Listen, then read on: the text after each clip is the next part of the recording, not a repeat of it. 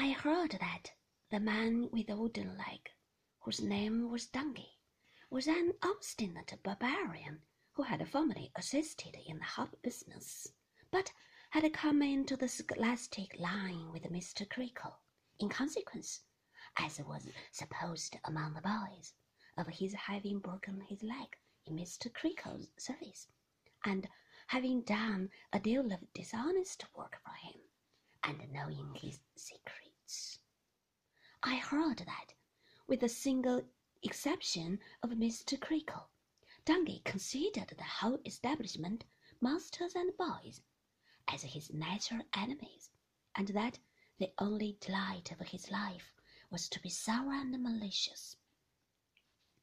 I heard that Mr. Creakle had a son who had not been Tungay's friend, and who, assisting in the school, had once held some remonstrance with his father on an occasion when its discipline was very cruelly exercised, and was supposed, besides, to have protested against his father's usage of his mother.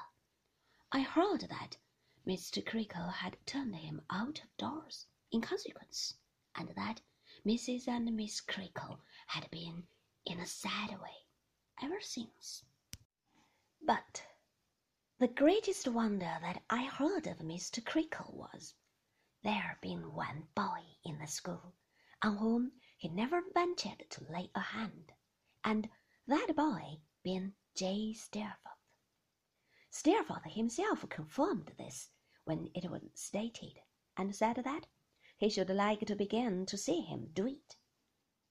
On being asked by a mild boy, not me, how he would proceed if he did begin to see him do it, he dipped a match into his phosphorus box on purpose to shed a glare over his reply, and said he would commence by knocking him down with a blow on the forehead from the seven and sixpenny ink bottle that was always on the mantelpiece.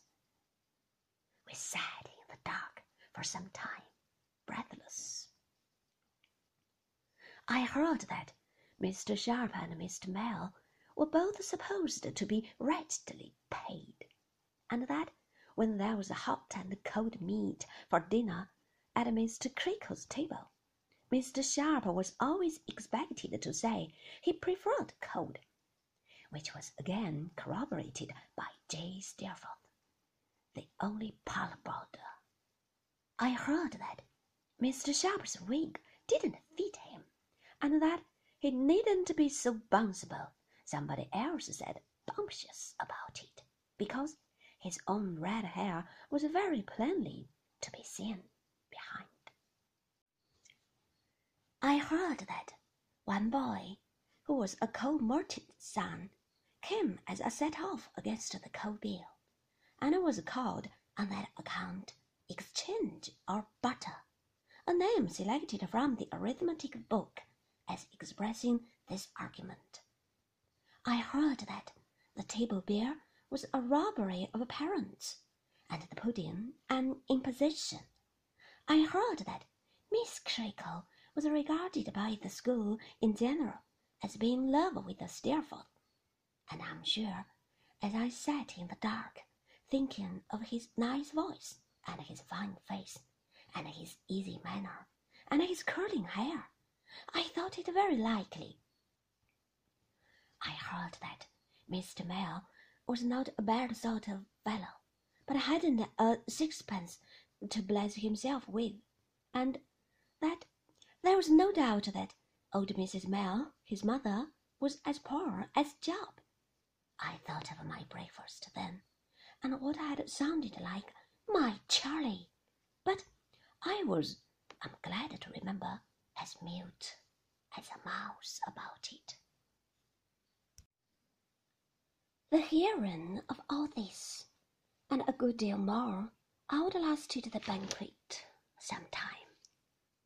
The greater part of the guests had gone to bed as soon as the eating and drinking were over, and we, who had remained whispering and listening half undressed, at last took ourselves to bed, too.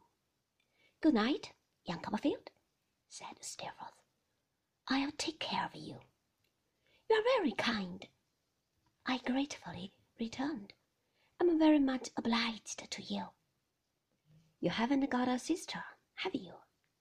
said Steerforth, yawning. No, I answered. That's a pity, said Steerforth.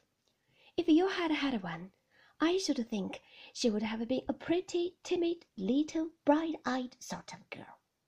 I should have liked to know her. Good night, young Copperfield. Good night, sir, I replied. I thought of him very much after I went to bed, and raised myself, I recollect, to look at him where he lay in the moonlight, with his handsome face turned up and his head reclining easily on his arm. He was a person of great power in my eyes. That was, of course, the reason of my mind running on him. No veiled future dimly glanced upon him in the moonbeams.